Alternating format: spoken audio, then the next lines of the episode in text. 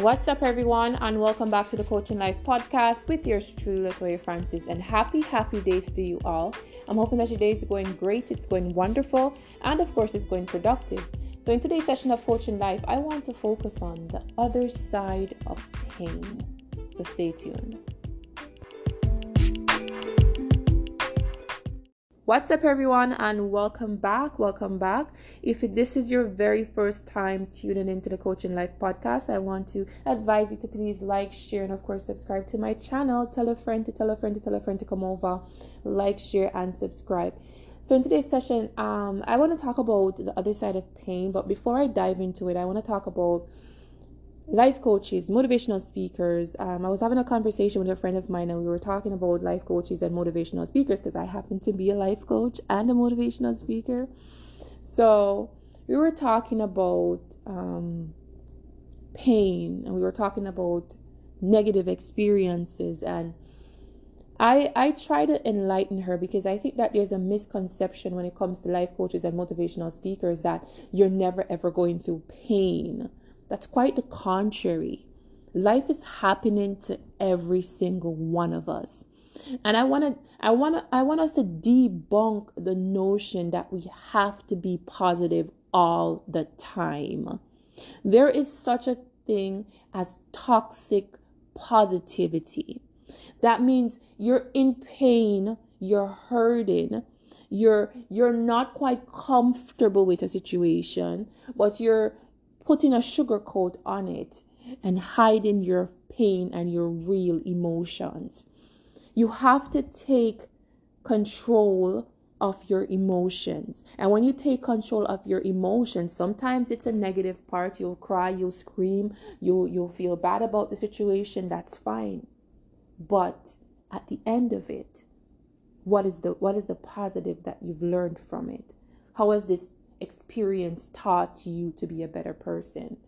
You know, I'm telling you, life is happening to every single one of us. There's days that I just bawled my eyes out, you know, and then I I go into a room and I'm motivating a group of people, not because I am saying that I never cried. I'm saying that I cried, but I was able to wipe my tears and get back on the route, right? Pain is going to happen to every single one of us. This is a part of the human experience. You're going to endure pain. You're going to feel disappointed. You're going to feel rejected. You're going to feel hurt in different areas of your life, but you cannot live there. You cannot live in the who hurt you, who resented you, who rejected you, who told lies on you. You cannot live there. You cannot live within your pain.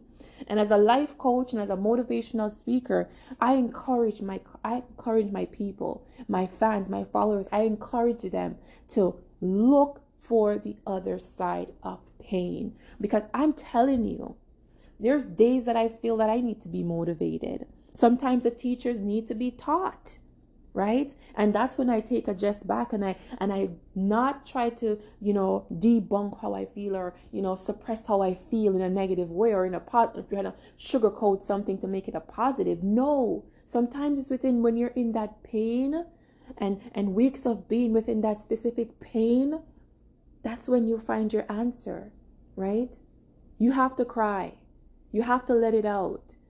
You have to say when you're hurt and you don't necessarily mean to shout it out to let the whole world know, but you have to you have to identify yourselves with the emotions that you feel because those emotions are a part of you. And the more you suppress it, the more those emotions get bigger and bigger and bigger and bigger, and eventually you'll snap, right?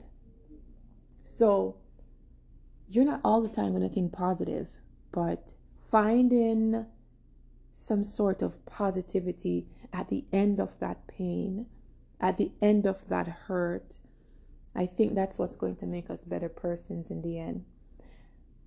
Until next time, wishing you all a peaceful and, of course, a positive, positive vibration.